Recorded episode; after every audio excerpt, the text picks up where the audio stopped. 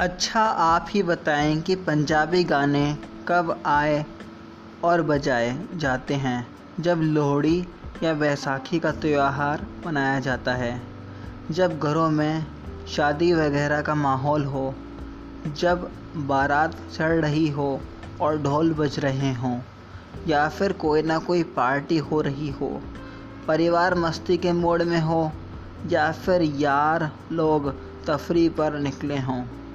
तब भी पंजाबी गाने बजने लगते हैं। ज़्यादातर वह मस्ती के लिए ही होते हैं, इसलिए अब टीवी के प्राइम टाइम पर भी पंजाबी गाने सुने जा सकते हैं। यहाँ आपको बता देना चाहता हूँ कि टीवी की भैंसों और चर्चाओं के नाम पर मुर्गों की लड़ाई दिखाने से अच्छा होता है, लेकिन पंजाबी गानों की रणनीति में क्या भूमिका है? एक ज़माना था कि मध्यकाल में जब युद्ध का माहौल बनने के लिए नगाड़े आदि बजाए जाते थे, इधर तो बिल्कुल बिल्कुल चुनाव का ही बचता है।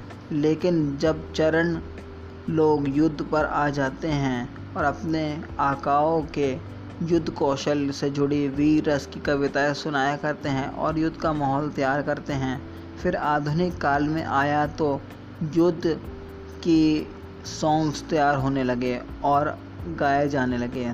यह भी वीर रस के गीत होते थे।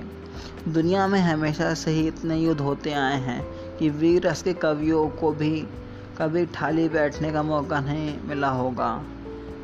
यहाँ आपको बता देना ज़रूरी हो जाता है कि यहाँ अब पाकिस्तान के अस्तित्व ने हमेशा ही वीर रस के कवियों को व्यस्त रखा है।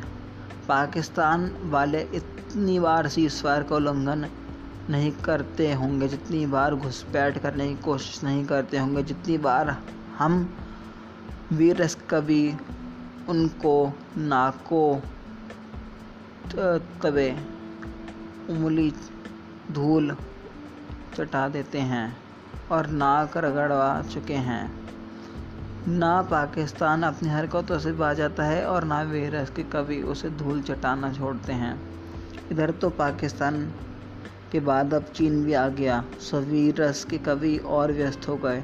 देश के बेरोज़गार बैठे रहने वाले थाली बजा रहे हैं और वीरस के कवि अत्यंत व्यस्त हैं। इतने में चीनी सेना की रणनीति समझ में नहीं आ रही है, साहब। वह लद्दाख की सीमा पर पंजाबी गाने क्यों बजा रही है? वे अपनी मस्ती में बजाते हैं और जवानों का ध्यान भटकाने के लिए बजाते हैं। यहाँ आपको बता देना चाहता हूँ कि उनमें जोश नहीं होगा क्योंकि वह वीर के कवि नहीं होंगे। तो क्या अपनी सेना में जोश भरने के लिए पंजाबी गाने बजाते हैं? पंजाबी गानों के जोश के लिए पंजाबी आना वैसे भी ज़रूरी नहीं है। हमारी पूरी पंजाबी गाने यहाँ पर इसलिए नहीं सुने जाते हैं और कई इन पंजाबी गानों में हमारे सैनिकों में जोश आ गया तो युद्ध का माहौल में भी गाने का महत्व बहुत बना हुआ है। धन्यवाद।